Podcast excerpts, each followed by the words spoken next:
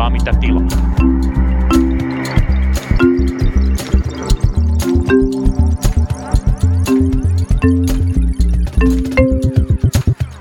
Pakkolakien ja pullan tuoksuista perjantaita kaikille ja tervetuloa Punakulman pariin. Täällä ollaan tuttuun tapaan SAK-studiolla. Minä olen Tuomas Saloniemi ja kuka sinä olet? Minä olen Lauri Muranen, SAK elinkeinoasioiden päällikkö. Minä en ole SAK elinkeinoasioiden päällikkö, minä olen Kutterimedian toimitusjohtaja, mutta muuten hieno titteli. Mä huomasin, että mä voin kutsua itseäni ihan millä tittelillä mua huvittaa. olen tänään siis toimitusjohtaja. Ehkä ennen kuin mennään päivän aiheisiin, niin haluaisin semmoisen pienen mainospalan sanoa, että ensi viikolla tässä samaisessa ohjelmapaikassa, samaisessa lähetyksessä meillä on haasteltavana perhe- ja peruspalveluministeri Aki Lindeen, joten pistäkää sanaa liikkeelle ja jos teillä on jotain, mitä te haluatte Akilta kysyä, niin laittakaa meille viestiä, niin eiköhän me se saada jotenkin ujutettua lähetykseen. Mutta varmaan miten kuvittelisitkin, miten tämä nyt työmarkkinoihin keskittyvä podcast näin aikoina alkaa, niin puhutaanko vähän tehystä ja superista ja eduskunnasta? Joo, puhutaan vaan. Ää, Suomen, Suomen politiikassa nyt kun kesä päättyi, niin ei ole tainnut olla yhtäkään viikkoa, kun, kun tilanne olisi jotenkin rauhoittunut, vaan tuntuu, että on joku kriisi päällä koko ajan. Ekaksi oli sähköenergiakriisi ja se nyt tietysti vielä jatkaa tuolla taustalla – Joo, tällä, se on mihinkään menossa. Ja tällä viikolla ollaan kuultu Uniperin, Uniperin mahdolliset kansallistamisaikeista Saksassa. Siihen varmaan palataan myös, ei mennä siihen, mutta pureudutaan nyt tähän kaikista akuuteimpaan kriisiin, eli hoitajalakkoon.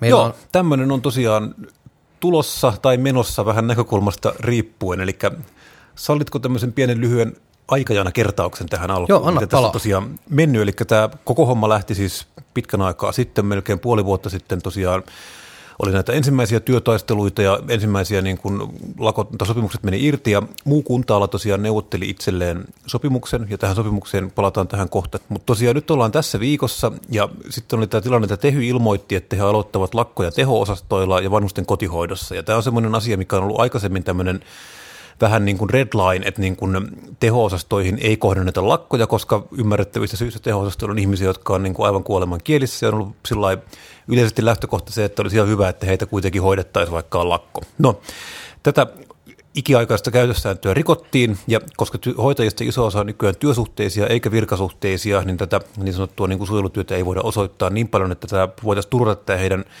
tehosastopotilaiden henki ja elämä, jonka seurauksena valtiovalta sitten teki mitä tehtävä on, eli rupesi sorvaamaan sitten lakeja, millä tosiaan nämä ihmiset pakotetaan töihin. Ja se ei ole siis nimeltään pakkolaki, vaan potilasturvallisuuslaki. Kyllä, tämä on en tiedä kuinka paljon eroa tässä nyt sitten kuitenkin lopulta on, mutta yhtä kaikki tämmöinen sitten tehtiin. Tämä esitys, sitä ehti viime maanantaina, tänä maanantaina Aki Lindeen ehti juuri kirjoittaa, että tästä on nyt saavutettu yksimielisyys ja sitten sitä tuli puoli tuntia selkeä vasemmistoliitolta tiedote, että ei muuten olekaan, että vasemmistoliitolle ei sittenkään käy. No sitten mentiin eteenpäin keskiviikkoon, jonka jälkeen valtioneuvosto tätä käsitteli ja sitten Sanna Marin oli siinä käsityksessä, että heillä on yksimielisyys, kun valtioneuvoston kokous oli päättynyt. Ja sitten vihreiden puheenjohtaja Maria Ohisalo käveli suoraan kameroiden eteen ja sanoi, että ei tämä sitten kuitenkaan käykään vihreillekään. Ja nyt me olemme sitten siinä tilanteessa, että samana iltana sitten käräjäoikeus antoi päätöksensä, että he hyväksyvät Varsinais-Suomen sairaanhoitopiirin turvaamistoimihakemuksen, jolla tosiaan käräjäoikeus kieltää käyttämässä tätä lakkoasetta. No tässähän Irvilevot... Irvilevot tar- tarkkaan ottaen ei kiellä, mutta asetti tällaisen uhkasakon, jos lakko toteutuu. Kyllä, toteutuu. tässä kohtaa Irvilevot tosiaan sanoi, että kyseessä ei ole kielto, vaan siinä ainoastaan asetettiin lakolle maksu. Joo, kyllä. että, Miljoonan euron ää, maks, ää, uhkasakko Joo. molemmille Superille ja Tehylle. Kyllä.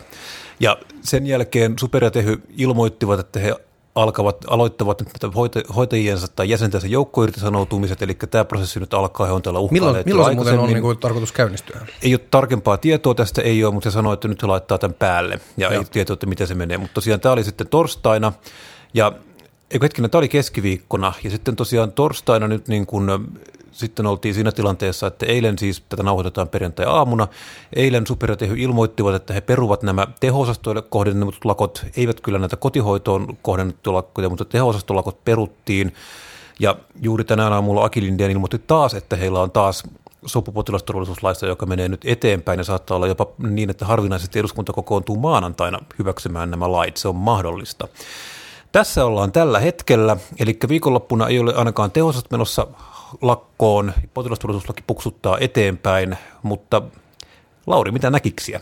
No niin, kuumat otteet seuraavaksi. Äh, ehkä aloitetaan siitä, että miksi tämä on ollut niin vaikeaa niin kuin poliittisesti tämän potilasturvallisuuslain eteenpäin saattaminen. Tässä on tietyllä lailla äärimmäisen niin hallituspuolueille, varsinkin demareille ja vasemmistoliitolle, mutta toki selvästi myös vihreille ja miksei muillekin, silleen vastenmielinen tilanne, että kun tässä on kaksi tämmöistä hyvin niin kuin, tietyllä lailla perustuslain turvaamaa ää, oikeutta vastakkain, oikeus ää, työtaisteluihin, lakkoon ja sitten oikeus elämään, jota tässä sitten tietyllä tavalla on punnittu keskenään. Ja se poli, niin kuin iso vaikeus tämän potilasturvallisuuslain säätämisen suhteen on tullut siitä, että ää, se on, sitä on haluttu varsinkin vasemmistoliiton suunnalta rajata mahdollisimman tarkasti, että se osuisi vain, vain niihin ää, kohteisiin, joista on ilmoitettu, että minne on, missä on ää, lakko käynnistymässä ja varsinkin sellaisia kohteita, missä on tosiaan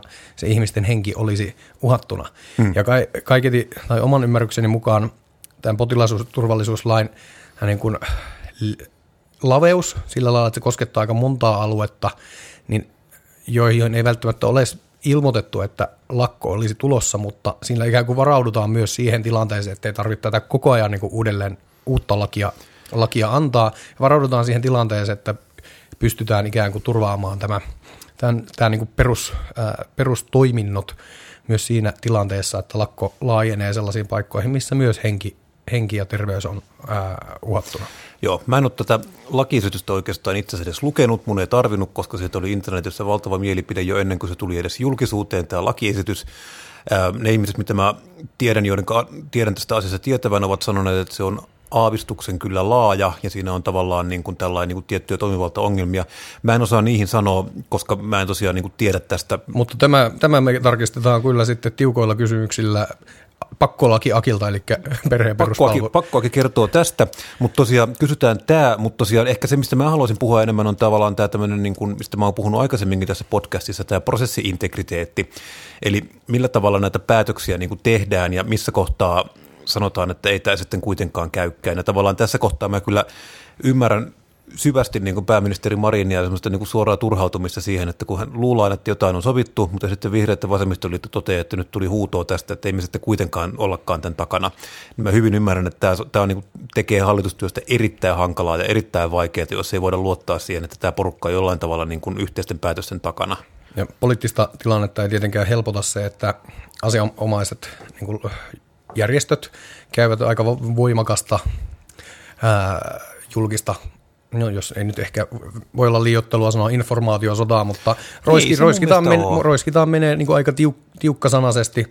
On, siis- Esimerkiksi siis... Milla Rikka Rytkönen on tota, Twitterissä ää, ottanut kuvakaappauksen jostain Sanna Marinin twiitistä vuodelta 2018, jossa kehotetaan kaikkia naisia menemään Suomessa lakkoon ja sitten vähän irvailu, että miettikää, jos meillä olisi tällainen pää, pääministeri. Ja tämä tietysti niin kuin vaikeuttaa sitä tilannetta, kun tämmöinen äärimmäisen tulehtunut tämä keskustelutilanne. Ja vielä muistetaan, että meillä on vaalit noin puolen vuoden päästä tulossa, niin tässä niin kuin alkaa vähän puntti tutisemaan itse, itse kullakin. Ja niin kuin sanoin, että tässä on niin kuin varmasti äärimmäisen vastamielinen tilanne kaikille hallituspuolueille. Ja sitten kun, niin kuin sanoit, valtioneuvostossa, kun on päästy sopuun, niin se tulee aika ikävänä yllätyksenä sitten, että jos hallituspuolueiden eduskuntaryhmät sitten ilmoittaa lähes kategorisesti, että he eivät voi tätä kannattaa, niin siinä päästään hyvin nopeasti tilanteeseen, että onko meillä käsillä hallituskriisi, kun hallitus ei pysy omien päätöstensä jos hallitus, takana. Jos hallitus ei äänestä omien päätöksensä puolesta, niin silloin voidaan kyllä, kaikki on sitten varmaan yhtä mieltä siitä, että silloin meillä on ihan oikeasti hallituskriisi. Ja silloin hallituksen pitää kaatua, koska ei tavallaan me voi olla sellaista tilannetta, että hallitus tavallaan tuo menoon kuin Stubbin kauden loppuvaiheessa, jossa mä muistan, oli yksi sellainen lakiesitys, mitä lopulta ainoastaan Kimmo Sasi kannatti. Ja se lakiesitys kaatui eduskunnassa 1998 joten tosiaan Kimmo Sasi oli ainoa, edusku- ainoa hallituksen lakiesityksen puolesta äänestänyt, ja se oli musta mahtavaa. Että tämmöiseen, että hallituksen pitää olla esityksensä takana. Ja tavallaan se prosessi kulkee aina sillä tavalla, että nämä neuvottelut käydään etukäteen, ja nämä neuvottelut sovitaan sitten niin kuin siinä niin kuin ennen kuin ne tuodaan niin kuin hallituksen esityksinä saliin. Ja tämä ei niin kuin tavallaan voi olla sillä tavalla, että tämä sitten on niin kuin jonkunlainen ihan niin kuin huutokauppa tai markkinapaikka, että missä kohtaa kukin ilmoittaa, että tämä ei nyt meille käykään. Ihan riippumatta siitä, että onko se esitys hyvä vai huono, siihen mä en osaa oikein ottaa kantaa, kun mä en tunne sitä vielä. Että semmoinen asia, minkä mä vielä haluaisin sanoa, että internetissä on nyt moni huomauttanut, että kyllä lääkäritkin sai 12 prosenttia palkankorotusta ilman ensimmäistäkään työtaistelua. Ja tässä kohtaa täytyy aina muistaa, että niin sai kyllä hoitajatkin. Tämä nimittäin, tämä 12 prosenttia on tämä niin sanottu kuntadiili, mikä tehtiin viime keväänä, ja se koskee myös hoitajia ihan yhtä lailla siinä, missä lääkäreitä tai kirjastohoitajiakin. Eli sillä sovittiin 11, parhaimmillaan 11,8 prosentin palkankorotuksesta, mikä tulee tämän ohjelman aikana, eli viiden vuoden aikana. Ja siihen on vielä sovittu tämmöinen perälauta, mistä oli puhetta Jarkko Ilorannan kanssa, että jos tietyt teknologiateollisuuden avainalat neuvottelee paremman sopimuksen kuin se 12 pinnaa, niin se automaattisesti tavallaan heijastuu sitten tähän kunta-alan työehtosopimukseen KVTessiin. Eli tähän on vielä rakennettu tämmöinen tavallaan kuoppakorotusautomaatti, että tämä toimii niin kuin automaattisesti sillä tavalla, että tämä nostaa niin kuin sen neuvottelutuloksen yli teollisuuden saaman neuvottelutuloksen. Eli kyllä se, se on sitten niin kuin tietysti ihan makuasia, että pitääkö, että onko se 12 prosenttia riittävä, mutta se on nyt tosiaan niin kuin nyt jo plakkarissa. Ja se nyt niin kuin on tällä hetkellä parempi kuin itse asiassa kukaan muu toimiala, on, joka on neuvotellut tähän asti, niin on niin kuin koskaan kyllä niin kuin korotuksia saanut, että kyllä se niin kuin huomattava on. Ja tähän ehkä voisi vielä niin kuin lisätä, että samaan aikaan voi olla, vaikka, vaikkapa itse olen sitä mieltä, että hoitajat ovat niin kuin tietynlaisessa palkkakuopassa suhteessa heidän niin kuin työn vaatimustasoon nähden, ja varsinkin tässä nyt vaikka korona-aikana siellä on hoiva-alalla niin kuin venytty ja paukuttu, vaikka siellä on niin kuin lähes tulkoon niin kuin vittuilun mielessä laitettu jotain tulostettuja kiitoskortteja. Että onhan se selvää, että se tietysti, tietynlainen niin kuin, vaatimustaso täytyy näkyä palkkauksessa, mutta taas tähän niin kuin asetelmaan tuo oman ikään kuin lisämausteensa se, että tässä on kohdistettu tämä kritiikki tai ylipäätään se julkisen keskustelun kärki tosiaan sinne ministeri Lindeenin tontille joka, ja, ja ylipäätänsä hallituksen suuntaan. Ja kun muistetaan nyt tässä, että hallitushan ei ole neuvottelukumppani, se on kuntatyönantajat, jotka siitä, ää, niistä palkankorotuksista viime kädessä neuvottelee. Ja tässä suomalaisessa työmarkkinaskenessä nyt sellainen perusfakta tai perus ikään kuin oppi on ollut se, että poliitikot pysyvät, pysyttelevät erossa tuolta – työehtosopimus Ja tämähän on, tämähän on semmoinen, mitä tosiaan Millari Krytkönen on niin kuin ihan suoraan haastanut, että hän on sanonut, että Sanna Marinin pitää tulla neuvottelupöytään. Ja tosiaan, mistä tuli aikaisemmin puhetta, niin tosiaan juuri tämä, että mä en tehyä ymmärrä niin kuin no neuvottelupositiona sitä, että on niin kuin tämmöinen Malmin ystävien näkökulman maailmaan. Että Minkä niin ystävien? Malmin, Malmin, Malmin lentokentän ystävien näkökulman maailmaan, missä tosiaan ammutaan kaikkea, mikä liikkuu, eikä polteta, polteta siltoja, vaan poltetaan kokonaisia jokia. Että siinä ei niin kuin tosiaan yhtä ainutta ystävää ei oteta niin kuin, että ihan lähtien siitä, että kun vasemmistoliitto nikotteli näistä niin kuin potilasturvallisuuslaista, niin sillä tosiaan Rytkönen niin kuin ensimmäisenä sitten niin kuin runtas vasemmistoliittoa Twitterissä, mikä oli vähän sillä jotenkin hassua, että jos sä nyt niin kuin tavallaan haet, että hakisit edes jotain niin kuin liittolaista tässä, että sitä niin kuin voisin itse neuvoa, että kannattaa ylipäätään niin kuin yrittää saada edes jotain, niin kuin, eikä sen sijaan, että tosiaan niin kuin ajaa kaikkien päätä jyrällä. Mutta tosiaan homma jatkuu nyt sillä tavalla, että Tehy aloittaa joukkoirtisanoutumisensa. Tätä ei olekaan nähty sitten vuoden 2007 hoitajalakon.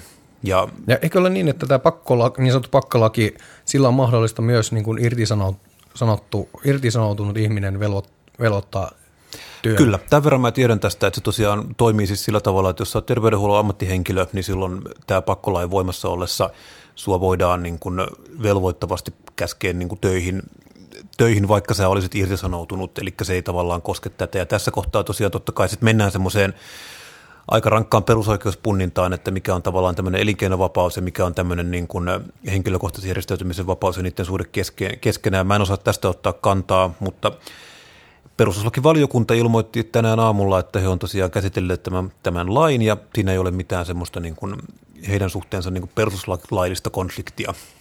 En tiedä sitten, mutta tosiaan, että tämä tilanne tilanne toki elää. Mulla ei ole itse asiassa vielä mitään käsitystäkään siitä, että mikä on tämä hoitajien niin kuin tavallaan varsinaisesti vaatimus, että mitä he niin kuin se tarkalleen, tarkalleen haluaa, mutta tota, ilmeisesti vielä enemmän kuin se nyt jo neuvoteltu 12 prosenttia, ja se on tietysti aikamoinen rahamäärä. Niin, siellä muistetaan tosiaan siellä on vielä tuolla sote-puolella tulossa tämän ää, maakuntauudistuksen tai sote- ja maakuntauudistuksen myötä isot ää, palkankorotukset, kun nämä palkat harmonisoidaan, eli kaikilla alueilla ää, palkat nousee sen yli, sille ylimmälle tasolle, mitä, mitä niin kuin, Niin, tai vähän riippuu sitä, käsittääkseni sitten ihan vielä tiedetään, että minkälaisella mallilla se harmonisaatio sitten lopulta tapahtuu, mutta tosiaan juuri tämä, että siinä nyt niin korotuspaineita selkeästi on, Joo, kyllä. ja se koko ala, tai se koko nyt starttaavat niin kuin maakuntahallinnot tulee olemaan kyllä niin kuin ihmeellisen edessä, että miten tästä ylipäätään niin kuin päästään eteenpäin, että ei ole mistään päästä hal, hel, helppo eikä halpa harjoitus ylipäätään tämä maakuntien starttaaminen. Mutta pysykää kuulolla, me seuraamme tilannetta kyllä varmaan myös tässä podcastissa ja raportoimme teille, jos jotain, jotain tässä tapahtuu. Varmaan ensi viikolla taas nähdään jonkinlaisia isoja liikkeitä. Ainakaan ei ole työmarkkinakentällä tylsää. Ei, kyllä. Kyllä se Jarkko oli oikeassa. Tästä markkinakierroksesta on tulossa poikkeuksellisen vaikea. Näin se näyttää tulevan. Mutta tota, mennään sitten eteenpäin. Meidän pitäisi puhua sitten vähän ehkä Ruotsista. Puhutaan Ruotsista. Nimittäin Ruotsissa oli vaalit. Ruotsissa oli vaalit ja äärimmäisen tiukaksi ennakoidut vaalit muodostuivat sellaiseksi. Tässä oli vähän niin kuin äh, sunnuntaina äh, käytiin vaalit, mutta lopullinen tulos selvisi vasta keskiviikkona.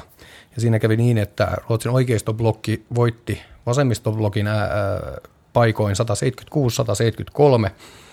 Ja nyt näyttää siltä, että maltillinen kokoomus ää, puheenjohtaja Ulf Kristensenin johdolla ryhtyy muodostamaan hallitusta ja heidän muka, mukanaan hallitukseen on nousemassa kristillisdemokraatit.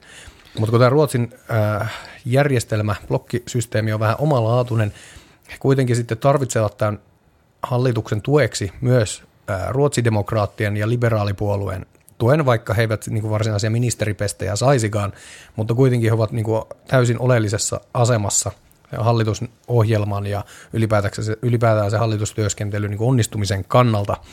Ja kun muistetaan, että Ruotsissa nämä vaalien, vaalien keskeiset teemat liittyvät eri, erityisesti maahanmuuttoon ja sitä kautta turvallisuuteen. Siellä on esimerkiksi ampuma-aserikollisuus, jengirikollisuus ollut kovassa kasvussa ja sitten tavallaan tämä keskustelu, mitä Tanskassa on jo vuosia käyty, niin on, nyt käytiin sellaiset vaalit Ruotsissa ja se nyt varmasti heijastelee osin tätä vaalitulosta. Toinen keskeinen teema, mitä siellä vaaleissa käsiteltiin tai mikä nousi ikään kuin vaaliteemaksi, oli energian hinta ja varsinkin sähkön hinta. Hmm. Ruotsissa on suljettu viime vuosina useita ydinvoimaloita ja tietysti myös tämä energiakriisi ää, säteilee Ruotsiin, kun sieltä, siellä on vahvat siirtoyhteydet eteläisten naapurien suuntaan ja sielläkin on siis sähkön hinnat olleet erittäin vahvasti koholla. koholla ja sitten taas tämän oikeistoblokin vahva niin kuin yhteisymmärrys on ollut siitä, että Ruotsi tarvitsee uutta ydinvoimaa ja mä sanoisin, että siellä on ihan kiinnostavia aikoja varmasti energiapolitiikan osalta nähtävissä. Mä luulen, että sieltä se nykyinen hallitus ja heidän tukipuolueensa tästä varmasti jonkunnäköisen vahvan konsensuksen pystyvät löytämään, mutta toinen on kysymys on sitten just tämä maahanmuutto, maahanmuuttajat ja turvallisuus, turvallisuuteen, riko, rikollisuuden niin kitkemiseen liittyvät kysymykset. Siellä voi olla aika vastenmielistä vaikka liberaalipuolueelle, joka nyt muistuttaa enemmän tällaisia kaupunkien vihreitä, ehkä suomala, suomalaiset Se, joo, siinä voi olla vähän hankalaa tehdä sitten semmoista politiikkaa, että Sverigedemokraatti, joka on taas tämmöinen – karkeasti ehkä menisi vastaan perussuomalaisia, niin että heidän kanssaan saataisiin tehtyä niin kuin yhtenäistä politiikkaa. En tiedä. Hmm. Tämä Ruotsin vaalitapahan oli siinä mielessä jännä, että tosiaan täällä äänestetään listaa, eli ihminen äänestää pelkästään puoluetta, ja sitten puolueet on aikaisemmin laittaneet omat ehdokkaansa järjestykseen, että missä järjestyksessä he sitten menevät sisälle sen mukaan, mitä puolue saa paikkoja. Tämän takia itse asiassa, tota, ja sitten Ruotsissa on vielä semmoisia tiettyjä erikoisuuksia, eli tosiaan ihan vaalipäivään asti saa ulkomailla äänestää, ja siellä saa myös äänestää ihan missä tahansa äänestyspaikassa, ja niitä ääniä sitten lähetellään, jos on väärässä paikassa, niin oikeille paikoille sitten myöhemmin. Ja tämän takia tosiaan tämä vaalitulos näytti pitkään sunnuntai siltä, että tässä tosiaan tämä niin sanottu punablokki voittaa, mutta sitten se tosiaan siinä taittukin sitten siinä puolen yön aikaan niin kuin tällä äärimmäisen niukaksi tosiaan niin kuin porvariblokin voitoksi. Kyllä. Mulle tuli mieleen siis tällainen kummallinen tai hassu ajatus, että siinä vaiheessa, kun tämä rupesi kääntymään tämän niin oikeistoblogin eduksi, tämä vaalitulos, niin mieti, mieti, miten absurdilta se olisi tuntunut, jos Magdalena Andersson, sosiaalidemokraattien puheenjohtaja, olisi ruvennut rääkymään siellä, että nyt stop the count, lopettakaa laskenta, en hyväksy tätä tulosta. Tämä oli, Kieltämättä, joo.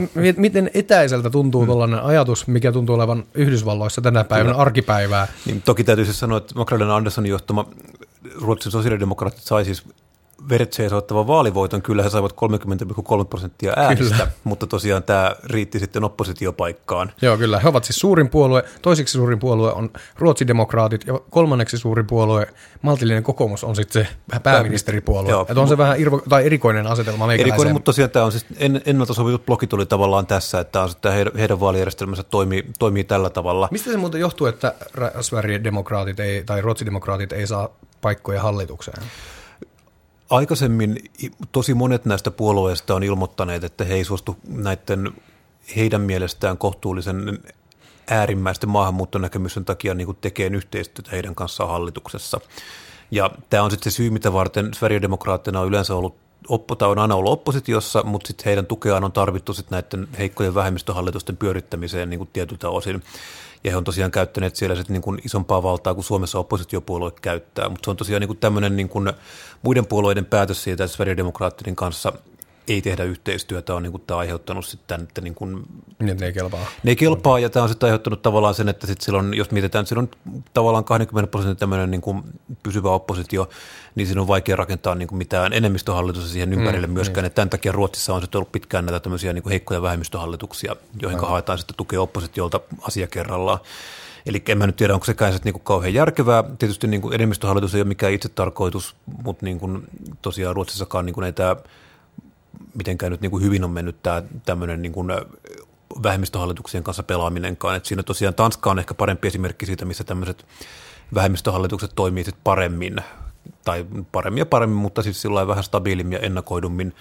Mutta katsotaan, mitä Suomessa käy ensi vaalien jälkeen. Tullaanko me samassa tilanteessa, että meidän pitää ruveta miettiä vähemmistöhallitusta. Ei välttämättä siitä syystä, että joku puolue olisi dispossa, vaan siitä syystä, että yksinkertaisesti ei saada rakennettua toimintakykyistä niin kuin koalitio mm. enemmistöhallituksiin. Mutta tosiaan vielä ehkä semmoinen huomio, täällä on tosiaan tämä 5,1 prosentin kannatuksella tai tuloksella miljöpartii, että pysyy niin kuin nippanappa parlamentissa. Se on ja heille... Ruotsin vihreät siis. No joo, ja tämä on tavallaan sellainen asia, minkä mä haluaisin tässä kohtaa sanoa, että se on Ruotsin vihreät tietyllä tavalla kyllä, mutta tavallaan se on siinä, missä Suomessa vihreä puolue silloin, kun se 80-luvun niin kun alkupuolella perustettiin, niin siinä tavallaan tehtiin semmoinen valinta, että toimitaanko sinne muiden puolueiden sisällä, eli esimerkiksi demokraateissa, sosiaalidemokraateissa, vai ollaanko omana puolueena, niin siellä päätettiin olla niin omana puolueena. Ja tavallaan tämä saman etoksen ihmiset ehkä Ruotsissa on niin kuin toimineet enemmän tavallaan niin kuin näiden olemassa olevien puolueiden sisältä, jonka takia tavallaan tämän, tämä tosiaan tämä vihreä puolue Ruotsissa ei ole tavallaan sama asia kuin vihreä puolue Suomessa, niin, vaan se lähtee, se on niin vähän, en mä sano, että äärimmäisempi, mutta se lähtee tavallaan vähän tämmöisestä eri aatteellisesta pohjasta. Ja sen, sen tavallaan, niin kuin, koska tämä tämmöinen tavallaan vihreys ja tämmöiset niin kuin vihreä eetos ja tämmöinen niin kuin vihreä sosiaalipolitiikka ja muu on Ruotsissa niin kuin siirtynyt ja betonoitu tavallaan niin kuin sosiaalidemokraatteihin, niin tätä varten täällä vihreillä on sitten niin kuin huomattavasti vähemmän tilaa niin kuin puolueena olla siellä, kuin miten taas tavallaan Suomessa tämä olisi sitten. Tämä, tämmöinen täytyy muistaa tässä, että nämä toimii vähän eri historioista nämä puolueet. Joo, kyllä. No, mutta jatketaanko maailmalla? Jatketaan maailmalla. Tässä tulikin tosiaan tämmöinen ulkopoliittinen jakso, mutta ei se haittaa. Nimittäin ehkä me, me ollaan tässä jonkun verran varsinkin kevään aikana puhuttu Ukrainasta ja sitten nyt varmaan on syytä jatkaa juttua, koska siellä tosiaan mentiin eteenpäin kuin Timo Jutila lentokoneessa. Joo, kyllä. Kaikki ovat varmaan tietoisia siitä, että Ukraina onnistui vastahyökkäyksessä Itä-Ukrainassa poikkeuksellisen menestyksekkäästi ja valtasi tuhansia neliökilometrejä maata, jota venäläiset pitivät hallussaan, vapautti kymmeniä, kymmeniä kyliä ja muutaman ison kaupungin. Muutaman ison kaupungin ja saivat valtavasti sotavankeja kalustoa. Venäläiset pakenivat häntä koipien välissä ja, ja tätä niin kuin on monessa, monet tällaiset ammattikommentaattorit ylistäneet tätä Ukraina, Etelä-Ukrainassa käynnissä ollutta hyökkäystä niin kuin teho, hyväksi harhautukseksi, joka sai sitten vetämään Venäjä vetämään joukkoja sinne, missä he luulivat, että se, se tota, varsinainen painopiste tulisi olemaan, ja sitten siellä idässä Siellä mentiin takaoven kautta sisään. Niin. Mentiin takaoven kautta sisään, ja nyt Tämä on tietysti, me ei ole mitään sotilasasiantuntijoita, me ei tarvitse Me olemme keski-ikäisiä miehiä, jotka olemme molemmat suorittaneet jonkinlaisen asevelvollisuuden, niin meillä on tästä vahvoja mielipiteitä, jotka perustuu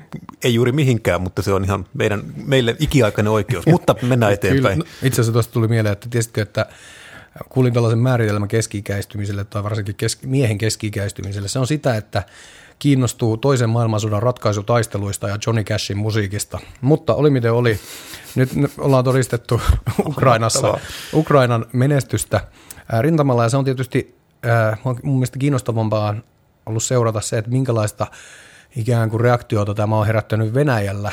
Kyllä. Ja, ja koko sodan tai Venäjällä, venäläisittäin erikoisoperaation ajan se tietynlainen kritiikki tälle valitulle, valitulle tota, toimintatavalle on ollut, on ollut aika hillittyä. Alussa oli tietysti näitä mielenosoituksia, mielenosoituksia, mutta aika nopeasti Venäjän Duuma sääti lakeja, jolla muun muassa tämän erikoisoperaation kutsuminen sodaksi voi, on rangaistava teko ja siitä voi saada 15 vuotta pahimmillaan vankeutta ja tällaiset sortotoimenpiteet on tietysti pitänyt huolen siitä, että kritiikki on pysynyt aika, aika tiukasti piilossa, mutta kuitenkin tässä on niin selvästi havaittavissa, kun lukenut, että minkälaista keskustelua venäläisillä some- ja esimerkiksi Telegram-kanavilla tilanteesta on käyty, niin Venäjän toimet ovat herättäneet todella paljon kritiikkiä. Ja mä sanoisin, että oma ymmärrykseni on, että tosi monia ei varsinaisesti häiritse se, että itse sota on aloitettu, vaan se, että kuinka huonosti sitä hoidetaan. Ja nyt on mun mielestä näiden sotilasasiantuntijoiden niin kuin analyysi aika selvä, että Venäjällä ei vaan yksinkertaisesti ole tarpeeksi joukkoja siellä ää, tavoitteita, tavoitteitaan toteuttamaan tai täyttämään, ja että heillä on kaksi vaihtoehtoa sitten käytännössä edessä. Toinen on mobilisaatio, eli pitäisi joku, jonkunnäköinen liikekannallepano laittaa käyntiin, tai sitten rajoittaa niitä tavoitteita, mitä heillä siellä on.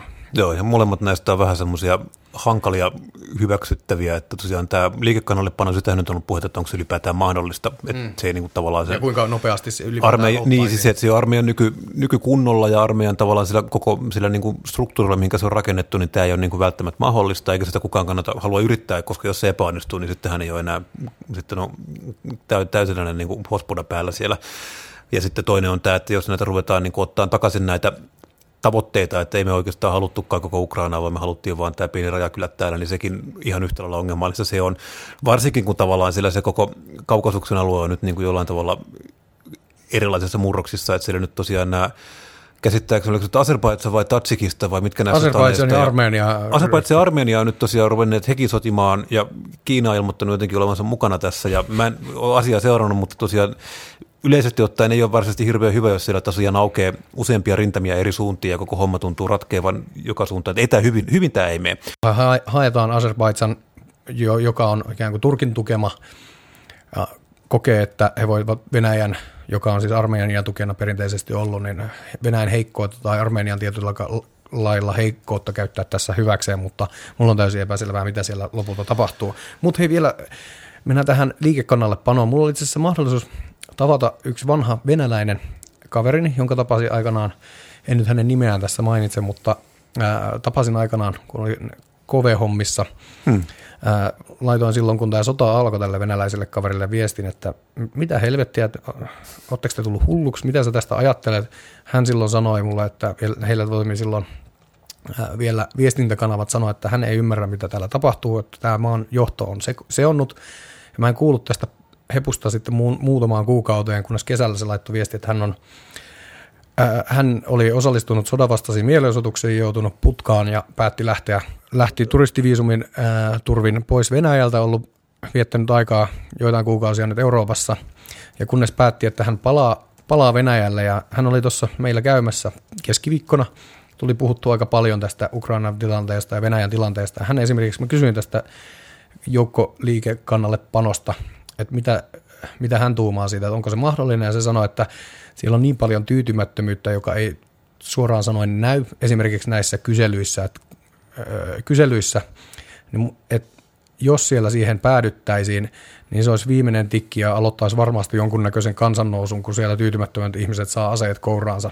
Aseet kouraansa ja sitten, kun, niin kuin sä taisit vähän tuosta avatakin sitä, tämä ei ole tosiasiallisesti niihin Venäjän niin kuin oikeisiin keskuksiin, kuten Pietari ja Moskovaan, tämä sota sillä lailla arjessa näkynyt. Suuri osa niistä sotilaista on näistä niin kuin täältä Venäjän periferialta raahattu. Venäjä on iso maa ja se löytyy kaikenlaista syrjästä kylää, mistä tosiaan tämä haittaa sitten niin tämmöistä yhteiskunnan eliittiä niin paljon, että siellä tosiaan tulee näin. Ja tosiaan, mitä nyt on sanottu, että siinä juuri tämä, että kun siellä on niin Venäjän eri puolilta tulee näitä joukkoja vähän eri lähtökohdista ja eri taustoista ja eri tasoista, niin tämä niin kuin tämmöisen porukan johtaminen noin niin kuin sotilasjoukkona on vähän haastavaa jo ihan sen takia, että tämä on niin kuin näin kirjavaa tämä sakki.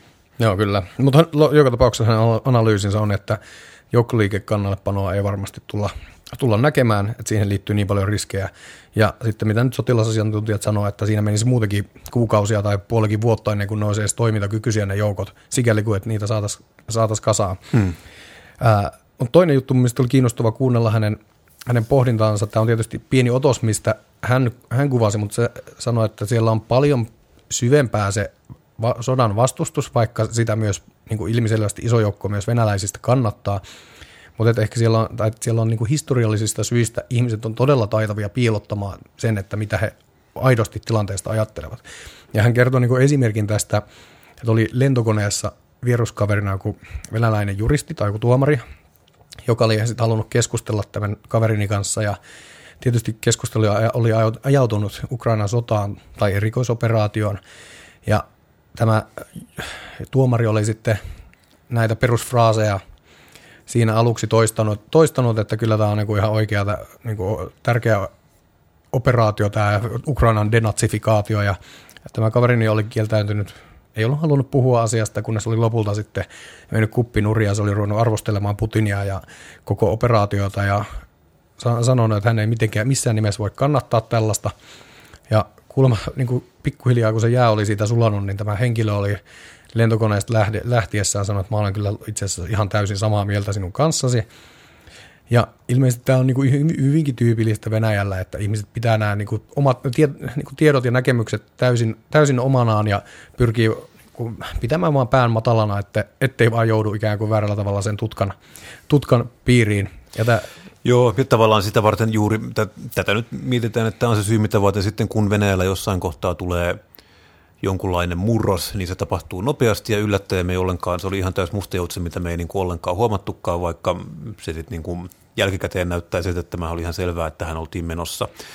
Mutta juuri tämän takia, että siellä ei ole, siellä ei ole tavallaan tämmöistä organisoidun opposition tai ajattelun kulttuuria erityisesti niin kuin ollenkaan olemassa. Tai on, on, se on niin hyvin, niin kuin, siellä on tehty töitä, että sitä, siellä ei juuri ihmiset sano, mitä he ajattelee, vaan to, tosiaan osaa niin kuin luovia tässä niin kuin totalitaristisessa systeemissä, mutta sitten tosiaan että kyllä se saattaa tapahtuakin asioita. Tosiaan keskisuomalainen tiesi kertoo, että Putin on huolestunut tosiaan noista lähipiirinsä alkoholin käytöstä ja täytyy kanssa ihmetellä, että kuinka paljon sitä viinaa sitten menee, jos siellä nyt rupeaa jo Putinkin huolestuu siitä, että Venäjällä ryypätään liikaa. Hei, tuommoinen olisi niin komea merkintä CVssä. Että jos Putin on huolissa ryyppäämisestä, niin silloin, silloin, silloin, silloin on niin kovalla tasolla.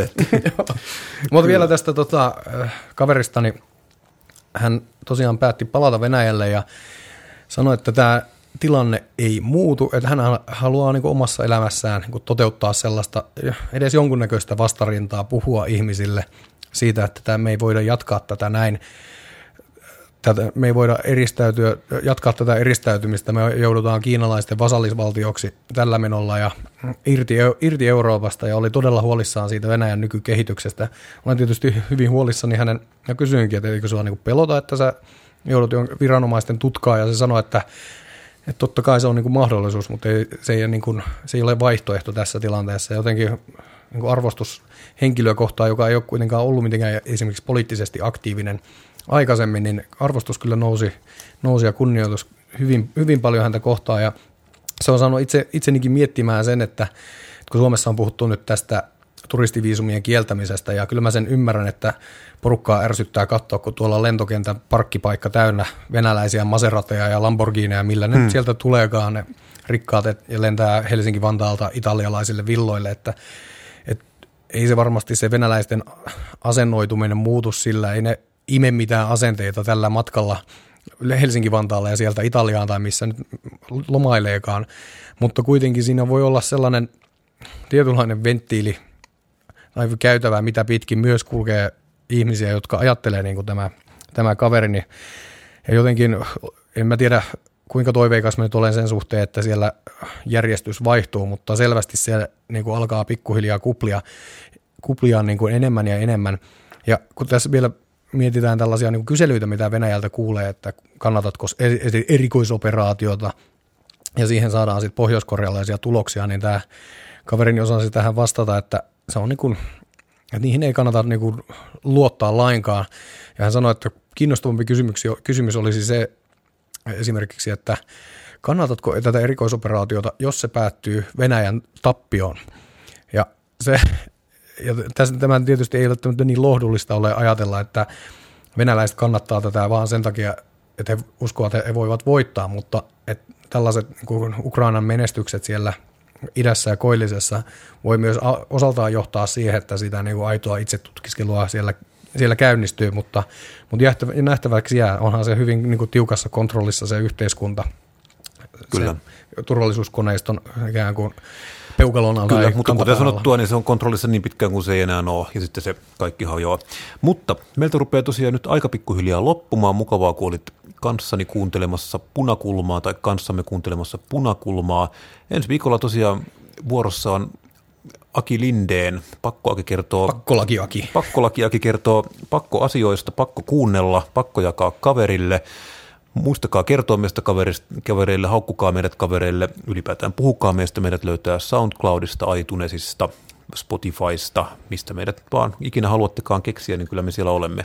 Jos on kysymyksiä Aki Lindeille, niin meidät löytää Facebook-sivulta ja sieltä löytää viestikentän, niin saa laittaa, laittaa sinne sitten Akille kysymyksiä. Mukavaa perjantai jatkoa, kiitos kun kuuntelit ja palataan asiaan. Moi moi! Moro!